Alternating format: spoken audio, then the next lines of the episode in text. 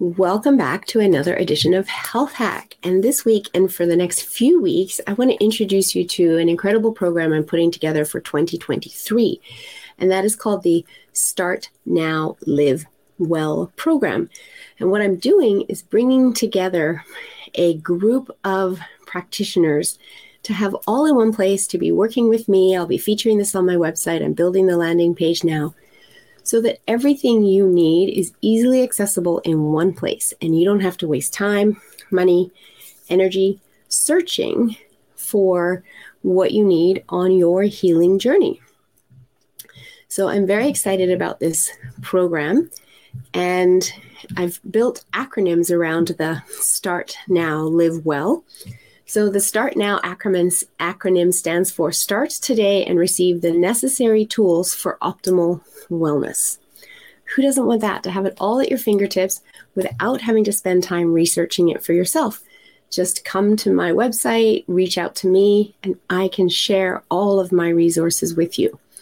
And then the Live Well stands for Live an Intentional, Vibrant, Extraordinarily Wonderful, Easy, Long Life too many of us are spending too many years in a nursing home at the end of our life. The average North American is spending 10 years in a nursing home at the end of their life at a cost of over $100,000 per year right now. And that number is escalating dramatically. By just 2030, it's $141,000 per year. So by 2040, 2050, it's going to be closer to $200,000 per year. So if you're an average American not looking after your health and you face 10 years in a nursing home, that can be at a cost of anywhere between $1 million and $2 million. But it doesn't have to be that way.